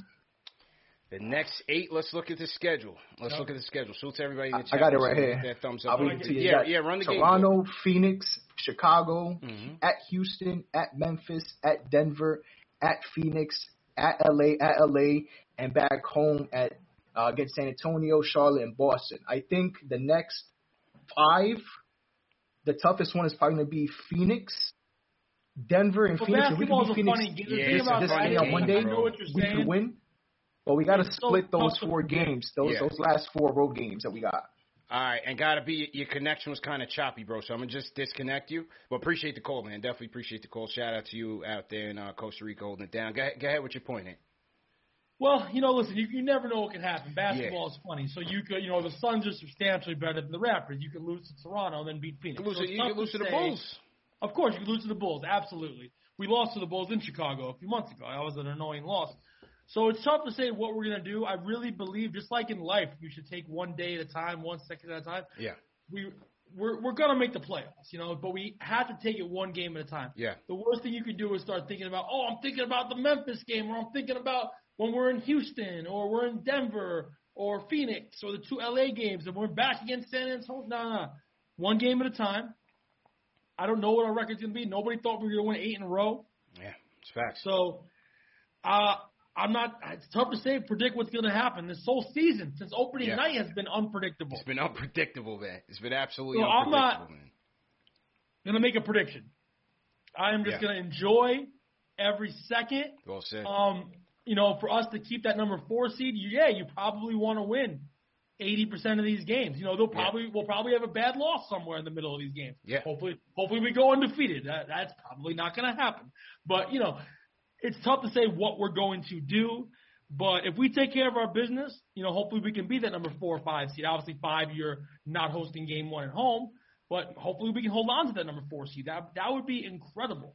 And I think if the Knicks are number four seed, that should lock in Thibs winning coach of the year. By the way, Yeah, well, yeah, hundred percent. If we lock in the four seed, Thibs definitely that, deserves it. That should lock it definitely in. deserves that. Unless someone doesn't give it to Thibs because you know some you know security Yeah. guard did something funny. Well, as, as you said, Mon, you know Monty, Monty Williams, and, and I was on uh, uh, Sportsnet 590 in, in Toronto, and, and we talked about that. You know, Monty Williams could be a candidate. Well, he's got the Suns in the second seed in, in, out west. Uh, how about Quin Snyder, Utah Jazz? Got him a of course. Oh no, all guys who are deserving. Yeah, yeah, But who would have thought? You know. But here's the thing: you look at the Suns. They have DeAndre Ayton. They have you know Devin Booker. They have Chris Paul. yeah. So it's not like is it that much of a surprise? Like they should be that good. They're just doing a lot look with a at little. the Spurs, the Spurs, the uh, the Jazz. Jazz, yeah. Every year they're at the top of the Western Conference. So Mhm. are they a little bit better this year than we thought? Sure. Yeah. nobody, and I mean nobody, thought the Knicks would even make the playoffs, let alone possibly hosting Game One of the first round at the world's most famous Yeah. arena, Madison Square True Garden. story. That right there doing a lot with a little, locks man. in head coach of the 2020-2021 season, Tom Thibodeau. You're right, man. Lowest payroll in the league. You know, Thibs is doing a lot with a little. You, you're definitely right on It's that. It's funny you say lowest payroll in the league. I never forget, man, when our payrolls were so the crazy. highest. Like, and I remember like just being like an ESPN, and we would just be on hoops hype all the time, Yeah. reading the contracts, and you'd see the contracts, you see like Jerome James six years. the highest and the worst team. Jerome James. Jerome James, bro. Jerome He was a he man. was a character. I don't think he played more than twelve minutes in his contract. Son was a character. Bro. He was a character. uh, it, it, it was just crazy, man. It was just one of those. It was a typical Knicks situation of overpaying a guy. You know, Jerome James had an outstanding, outstanding A run with the Sonics with the in the playoffs, and I was watching. I was like, "Yo, he's nice. Who is this guy?" Isaiah was like, "I want everything. Give me that guy." But, but then we signed Jerome and then get Eddie Curry a month later. yeah, and then go get Eddie, Eddie Curry. It made no sense. Can't can't make it up. Can't make it up, man. I, I think this this West Coast trip is really gonna determine where the seating is. You know, at Absolutely. Houston, at Memphis, in Denver. Yes, they don't have Murray, but it's still mile mile, mile high, and they got Jokic, who's the MVP. We never win in Denver. We never win in Denver. Then you got to go I'd at sign up. Listen, CP. I'd sign up for three and three on the West Coast yeah, right now. yeah. You got to go at three Phoenix. and three. Finish this home trip even you know three and zero, even two and one. But give me three and three on the West That would Coast. be that would be best. Yeah, best case scenario. Honestly, um, at Clippers and maybe no Kawhi. We don't know. At Lakers, could have a, a LeBron James coming back with AD and Drummond and those guys trying to get ready. Then at home, you got a San Antonio game wedged in there, and then two pivotal games, one against Charlotte, and then closing it out against Boston. So no, nothing is locked in, man. They're That's in fourth right now. They could very easily time. be in that play-in. you can't start thinking about games five games from now. Yeah, yeah. One game at a time. True story. True story. Uh, salute to everybody in the chat once again. Hit that thumbs up button for you boys. Let's see who's in there vibing with us. Uh, yeah, somebody said KP got injured last night with a uh, injured ankle. How does that impact the Knicks pick? I mean, that would that would be that would Yeah, make a special right. season even more special if we ended up with a playoff spot and still in the lottery. Yeah, th- things like that don't happen. That doesn't would happen be- to the Knicks, bro. That does not happen to the Knicks. So KP got injured. There's there's also an article out there from Mark Cuban saying him and Luka Doncic don't really get along. So I don't, there could be chemistry issues. I thought they were best buds. Remember, Yeah. remember the night before the KP trade, Dallas was here. I was there. Him and, him and Luka was all winking at each Yeah, other. yeah. yeah. That was that was a crazy night, man. That was an absolutely crazy night. And I think was you was you there? Were you there? It was um Greg was there, the same bar, the same bar we go to after the game. But I left, and then Greg told me that Mark Cuban came in there. Oh, And- and- word! yeah, I did that not Mark know Cuban that. came in there, and obviously he knew what was going down because the Yeah. next day the trade was announced. And then the next morning, I remember Woj tweeted like, "KP isn't happy," and I'm like, "That's weird. He's been out all year." Yeah. And then all of a sudden, Five minutes uh, later, KP, and it said KP demands a trade, and I'm like, "Yeah, right." yeah, And then five minutes later, KP wasn't a Knick anymore. yeah, I was like, "What?" It all Bro. happened so, and I'll be honest, I was devastated. yeah. Me too, me too. I I, I'm not gonna lie. I loved KP. Yeah. Like I never thought I could. I love the Knicks just as much now as I did when I was 12 years old. But I never thought I could love a player again. And I loved KP. Yeah. I loved him. I loved he was charismatic. He could play. I was I was worried about his durability, but as a fan, just a straight fan, Yeah. I love this dude. We had open I KP, made him a man. get well card. We- yeah, and I brought yeah. it to him at his crib. Yeah. I love this guy. And all of a sudden, KP, you know, all of a sudden, like KP's out, and then all of a sudden he wants a trade, and he was traded in 30 minutes. Yo, Like, it was oh a domino God. effect of tweets, and I was like, "Wait, what's going on? Wait a minute, wait a minute." And then like, what was just like, yeah, like you said, he's not happy. Then it was like he's requesting a trade. Then Ramona Shelburne jumped on him. Was like, they, they All in like two hours. within two hours. It wasn't like, even like a, a 10 day thing. It was, Yeah. a, it, was it was like 90 minutes. Yo, no sudden, time to prepare, bro. No time to prepare. All of a sudden, it's a blockbuster trade. I'm like, whoa, whoa, what's going on, man? Yeah, and you wonder if like You know, I, and obviously, I you know I like Steve Mills a lot, and if you Yeah. really knew, like, okay, maybe we got to get rid of this dude. Obviously, you bring back Dennis Smith, who's not good at NBA basketball. No. Better at basketball than you and I, but he's Right. not good at NBA basketball. But then you get these picks, and you bring in Randle, and maybe Steve was onto something. Maybe, man. Maybe. At, at least he's got his board seat. You know what I mean? Dolan didn't ditch him completely. He still left him on the board. So Yeah. definitely want to shout out. Salute to everybody in the chat. Shout out um PMO Philip in the chat. What's going on? How you feeling? We got Navy Blue 76. All the mods appreciate you. Gotham says OMG Jerome James. Kevin Woodridge says uh, Eddie Curry. What's good, Kevin? How you feeling? My guy JJ from Brooklyn is in the chat. David Footernick, what's going on? True Pace says, love the chat, love Knicks, let's go. Salute to you. I didn't see uh, any hashtag news in here, but so, uh, 30 cities in the chat, man. Let us know where you guys are checking in from. We'll shout you guys out as well. CP Anthony MSG in the building. All right, we'll take a couple more calls before we wrap. Let's go to Kevin from Maryland. Kevin, what's going on? What's going on? How you doing, bro? How you doing, CP? Good, I'm doing good. Good, good. Oh, quick question. Well, I, I was I, I just read that you know the um, Nets signed um, Mike James, and um, I thought um, the Knicks. I know the Knicks were in talks to try to get him as well. Yeah. I know he's a good um, European player, but um, as usual, um, the Nets are always trying to play spoiler to the New York Knicks Right. in any and everything they try to get. But um, I like the team that we have right now. They're young. They're going to be one of the up and coming young teams for the NBA. LeBron James can't play forever. Um, Kevin Durant won't be playing forever. You know, these guys are getting older, and as the NBA progresses, it's starting to become younger and younger, and I like that. Yeah, well, it's, it's good to see that at the very least. Appreciate the call, Kev. It's good to see that at the very least we have some semblance of a young core, right? We just mm-hmm. talked about earlier the curse of Charlie Ward and who might break it, but it's encouraging still to see. Yes, we have a, a bevy of vets, and I think you need that. You know, a lot of the guys that come on the show, bro, they talk about the fact that you need quality veterans to win, and I think Yep. you've seen that in having Derrick Rose, having guys like Taj, even Julius at this point. He's still young, but seven years in the league, he's grown, he's matured, and, and that's showing on the court. But it's still good to see that we have at least a semblance of a young core with RJ, Immanuel Quickley. We'll see how long Mitch is here for, but least, you know Mitch is, was coming around before his injuries. At least we have those three. Ob starting to play a little bit better. How long he's here, we'll see. But we'll, you know we'll see where that goes. At least you know in that mix of vets, you have some young guys that are big contributing factors to this roster this year. No, a- absolutely, and that's something the Knicks have not had for a long time. Where you have a good team that can maybe they can get to the playoffs, perhaps advance, but also have you're not going to have a brand. Obviously, there'll be changes next year, but mm-hmm. you're not going to have a brand new roster again. So, so even when let's say we lose in the first round, hopefully we don't, or the second round, or the conference finals, you're going to say to yourself, "I'm excited about next year's team." Yeah. Where every end of the season, the last few years is like, ah, this year sucked, and what is next year going to be? Yeah. Where this year is going to be like, yo, this year was good. What is next year right, going to be? Right, right, right. You know, What is what is next year gonna bring, man? Four draft picks in this draft.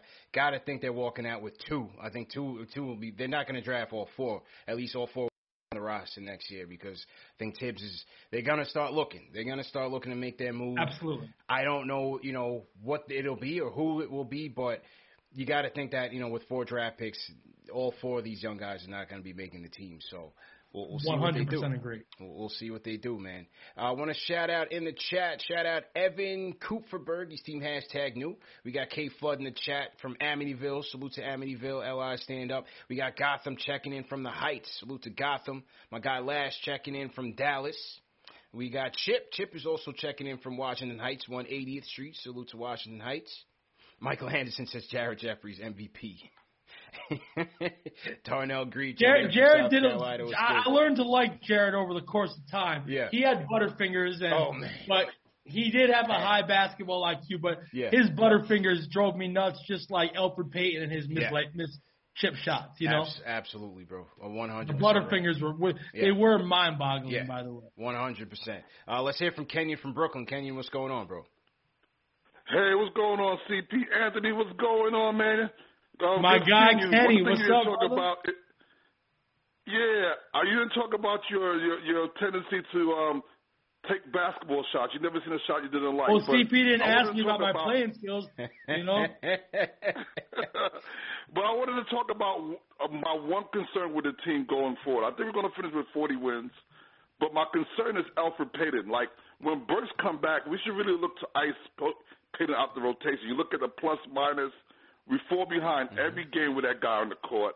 I'd rather just say, you know, keep um, Rose come off the bench and let Burks handle the point and let um Quickley get some point guard burn. Not gonna happen. I think Yeah, Elfrid Payton happen. is.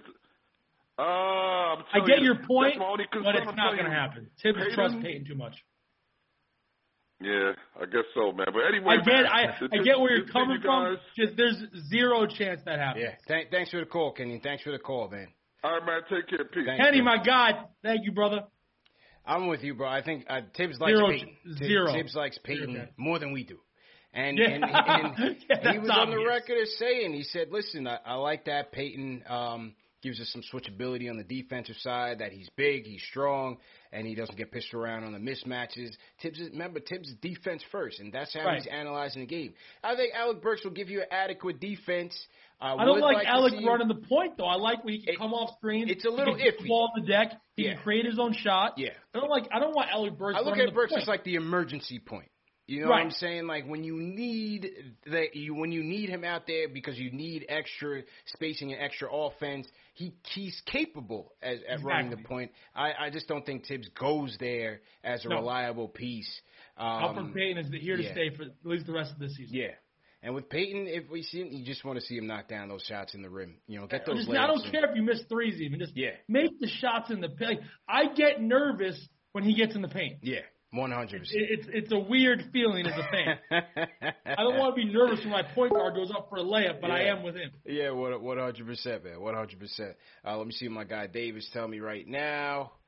Okay, my guy Papa Left is here. All right, so we'll- we'll close with Papa Left. Salute to A.O. Powell. He sends a super chat. He says Jared Harper, a.k.a. Mario Stanfield, and Myles Powell just got signed to a 10-day. What kind of precedent do you think this sets this late in the season? Um, so according to Ian, I think Jared Harper's contract is is a 10-day, but it's it's it's to get him some more income. For Myles Powell, it's the same thing. But the, what Ian was saying is that Myles Powell is not expected to stay with the team. Right. So what it what it seems like is that they just want to get this kid an extra bag for coming through, and I don't know, but you know Powell's not sticking around. But it just seems like you know they just want to get him in here and get him some cash, and then, you know that's good on them. I think And that's, Jared that's Harper will probably be here for the playoffs. yeah, that that's right. That's right. So Harper goes from a two way to a ten day, and then I think he'll he'll probably get a uh, a, a vet minimum type of type of deal. So uh, again, low low level moves. I don't expect them, you know, these guys to to come up and and you know make an immediate impact with the team, but you know, still contributors in the bench and still contributors in practice. So. These the front office And you need, and I'll tell you what, guys like that are important. When you have a Yeah. guy like a Jared Harper and these guys who aren't playing at all, Mm-hmm. being the biggest cheerleaders on the bench and not sulking, CP, that's so important for the the mental makeup of a team. True. Yeah, Pinson, bro. I never seen I never seen this well. guy so happy to not play. Yeah, right. No, Pinson as well. I mean, Yeah. he's amazing. Yeah, You- 100%. you know, like like David Wingate back in the day. David Wingate, like like Rick Brunson. Rick Brunson, You know what I Eric mean? Anderson. Yeah, yeah, Great, Rick great Brunson, Nick bro. 12th men. Hundred percent, hundred You percent. know? All right, let's close this thing out. My guy Papa Left from Jersey. Papa Left, how you feeling, bro? I'm feeling good, man. Uh, you guys are just so consistent with this with this channel. Shout out to everybody in the chat. Shout out to everybody in the Discord. Um, shout out to Dave. Um, I just wanted you guys to rank uh, from one to three who's most responsible for uh, Yeah. this turnaround with uh, Leon Rose, uh, Tom Thibodeau, and Julius Randle. And uh, I just wanted to speak on Thibs real quick. Thibs, he like it really made sense when I try to like look up, look him up and find his backstory. This dude, I don't know if anybody knows this, but this dude in college, if if you know the story, shout out to you. But in college, apparently he was dating two girls with the same name, what? and he dumped he dumped one of. I'm sorry, this is a real story by the way. He Yeah, dumped. You can look it up. He dumped one of them, and the other one he decided that he got engaged and he broke off the engagement and his mother told him to give back the ring because that's rude.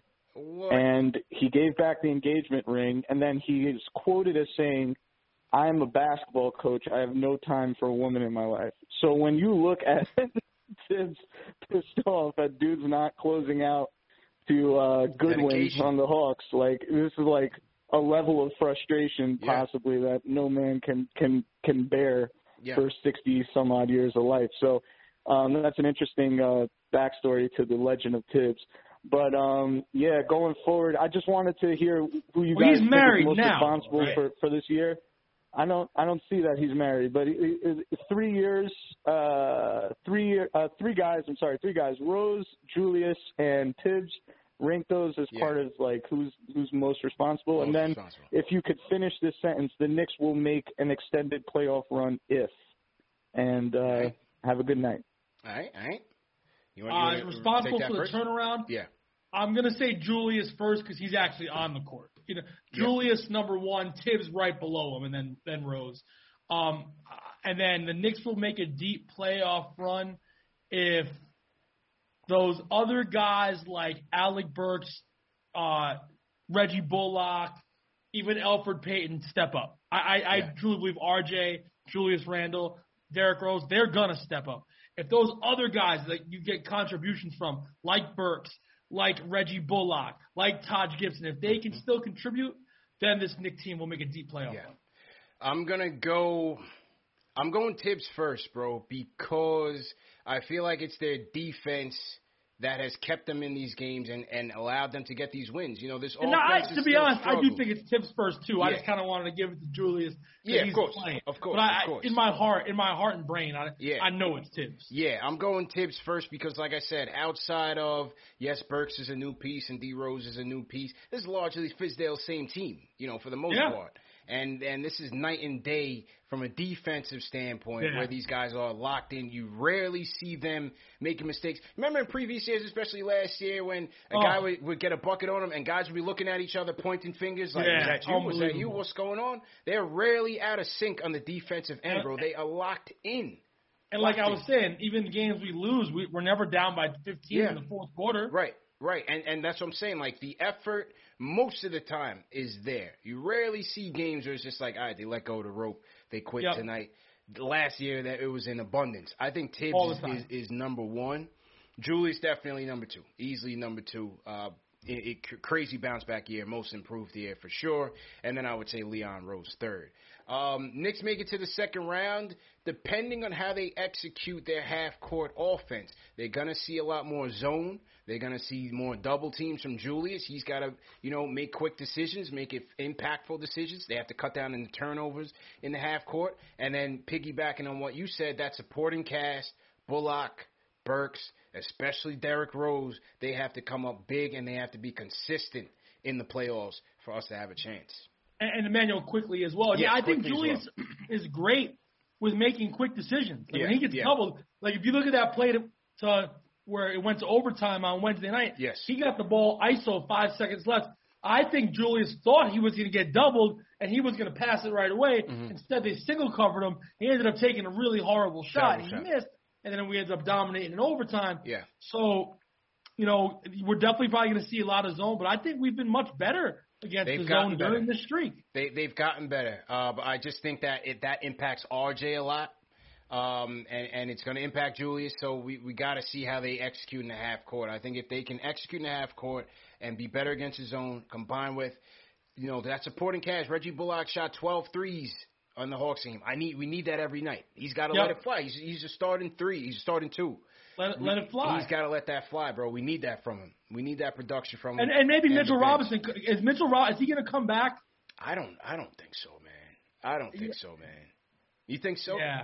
It's, I don't know. Hard, I don't bro. know. With two with two bad injuries, the hand and the foot. Yeah. I'm not sure from a business decision, from a future standpoint. I don't think Yeah. they rush him. I could be wrong. I'm not a doctor, but yeah, I don't know just, either. I don't know. I just don't. I just don't feel like Mitch is going to be back, man. yeah, I don't think so either. Yeah. Time- But if he time can come back and give you a few minutes, that's not a bad thing either. Oh, of course, of course, of course, of course. So I thought Papa Left was going to be the closer, but We got a last minute call in. We got to go to her. It's the Knicks chick. Maria's in the building, closing us out. Maria, what's going on? What's up, gentlemen? How are you? Good, good. What's up, Maria? What's up, Ant? How you doing? I'm doing pretty well. That odd that chicken sandwich knocked me out yesterday. we had lunch and Ant was out for three hours. I, I saw, I saw that. Yeah, I saw Did, that. did you have that chicken sandwich, by the way, Maria? I did. It was banging. Shout out to Empanology and Bronx Brewery while we're at it. Yeah, I got to check that out, man. Definitely been meaning to check out Bronx Brewery before the pandemic. So once things subside, Yeah. I'm definitely gonna check it out. Good. Well, I, I'm gonna let Ant tell it, but he's got something brewing for up there. So stay, stay tuned. Okay. All right. All right. Stay tuned. Yeah. So I just want to say Thibs for Coach of the Year. I know I already heard you guys talk about it a bit before, but um, you know, I think that he's not like a few other coaches that shall remain nameless that were just handed a beautiful team and you know did what they were supposed to Yes, do with it. exactly. And I think it's a rare like yeah, it's a rare occasion that we get to compare really like apples to apples year after year where we have almost an identical team and you can really see the progress that he's been able to make, you know? and we didn't add a marquee player. Like we made a marquee player out of and Yeah. not that out of a veteran, you know? Like it, Julius Randle is not a rookie, a second year player. You're talking about a guy who who could have already been set in his ways. You know what I'm saying? Set in his weight also. So you managed to change the work ethic and play style and, and turnover to assist ratio of Julius Randle. That's huge. You know, in addition, of course, to the the um the growth that RJ has made and everybody else, and and Bullock playing solid. You know, but I just think it's it's such a rare opportunity to be able to compare somebody for Coach of the Year with almost identical team year. True.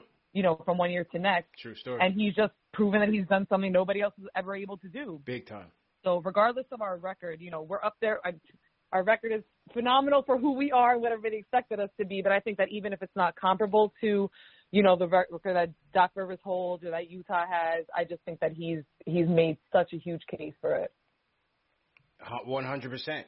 One hundred percent. And as we said, and he's he's do, doing a lot with a little man. Yeah, how many times have you Yeah. seen it? Like like Maria just said, how many times? Like basically, the roster's give or take the same as last year. Yeah, Yeah. obviously you added Obi Quickley, Alec Burks, you know, and you know Nerlens Noel, but nobody major. And to go from a team that was 800 games under 500 last year to a potential four seed, Yeah. that that's unbelievable. Mm-hmm. Unbelievable. Crazy. Don't make me do the math. You know I'm a math teacher. Don't make me do the math and show you the percentage of improvement because I know he'll win if I do the numbers. Gonna get Maria a job in the analytics department. Yeah, one hundred percent, one hundred percent, man. Uh, de- yeah, definitely just just been a sight to see with this team. Six games over five hundred. Uh, what can I say? I, I should have bet on Vegas. I, I should have taken that bet. I felt I felt for it, man. I felt for it. Once they said twenty two wins, I said, ah, Vegas always knows. So I said, damn, I'm going with twenty six. Vegas, I'll give my Vegas is team off on this one. I think everybody, everybody was. They were off. They they were off, man. So let's get this W tomorrow. Tomorrow's game is gonna be man. tricky, man. Toronto hey, won four in in a a row, row. tomorrow. Nine in a row Yeah, tomorrow. but you know Toronto won four in a row. They're coming in full, fully healthy. The the Anunoby Siakam versus RJ Julius matchup is going to be key for me. They're moving Gary Trent Jr. to the bench with with Malachi Flynn. Them two versus D Rose and Quickley off the bench. That's going to be a matchup. The Knicks Knicks got to come in ready, man, because this Toronto team they're only half game out of tenth for the play-in, so they're going to come in ready. And and, Nah, and they lost a tough Hey, close we're game on, to we're the on Knicks. fire. We're on Yeah. fire and we're home. Yeah, Nah, tomorrow's a big game. It's going to be 70 degrees outside. So it's, it's a short stay at the Garden. No, no, so tomorrow's a huge game, and the 2,000 fans that will be in the building are going to be fired up. There's no doubt about that. Hundred percent facts. Marie, appreciate you calling in, man. Enjoy the weekend for sure. The Knicks chick Thank in the you. building. You guys too. I'll, I'll see you at a game soon. Absolutely, absolutely. Later, Maria. That was Maria guys. from Queens, aka the Knicks chick. Make sure you guys give her a follow on Instagram as well. Uh, and great show, man. Great, great show. it was great finally doing this. I know Yeah. we've talked about this for a while. A lot of people on Twitter, you know, kept saying we got to do it. Hundred percent. Now, what a, what a perfect time to do it. Eight game winning streak, and uh, you know, every time you want, we'll do it again. I'm I'm ready to roll. Yeah, man. When when we uh, get closer to this playoff push, we'll definitely do it. And when they go on the road, you know, maybe we'll bring you in for a post game show as well. Chop I'm it with with it. people. I'm with man. it, man. I'm, I'm getting back on my grind. I, I basically took almost like almost two years off doing Knicks content. Yeah. You know, so I'm back. I'm no back. doubt. No You know, doubt, I'm back. Let the people know. I'm gonna throw the screen on you. Just let the people know where they can find you, bro. They can find me on Twitter and Instagram, Anthony MSG. Holla at me and like CP said, put the thumbs up for the for the boys at Knicks Fan TV. You guys are doing a phenomenal job. You, Ashley, everybody else, y'all doing incredible. Appreciate it, man. Always appreciate it. And uh, salute to everybody in the chat once again. Hit that thumbs up button for you boys. Anthony MSG. Hit that like button for Anthony MSG on this mailbag episode. Remember the show's available in audio podcast format. Apple Podcast, Spotify, Google Podcast, all the main ones so you don't miss it. Um, this episode is presented by Manscaped as usual. Go to manscaped.com and get 20% off plus free shipping with promo code NICKS. Number one men's grooming tool from head to toe. Uh, earlier this morning, I was on with uh, those guys at Sportsnet 590 in Toronto talking about this Knicks eight game winning streak, and we previewed the Knicks versus Raptors game. So make sure you check that out. TM or the mods in the chat if you throw that in the uh, in the chat for the people to watch. And uh, yeah, man, got a ton of content on this. Salute to Replay Gang for those of you that are going to be watching later on this evening and into the morning. And we'll see you guys tomorrow, man. Big game. Big game Saturday. Matinee game. Knicks versus Raptors. Don't sleep. Like I said, this Raptors team is coming in healthy.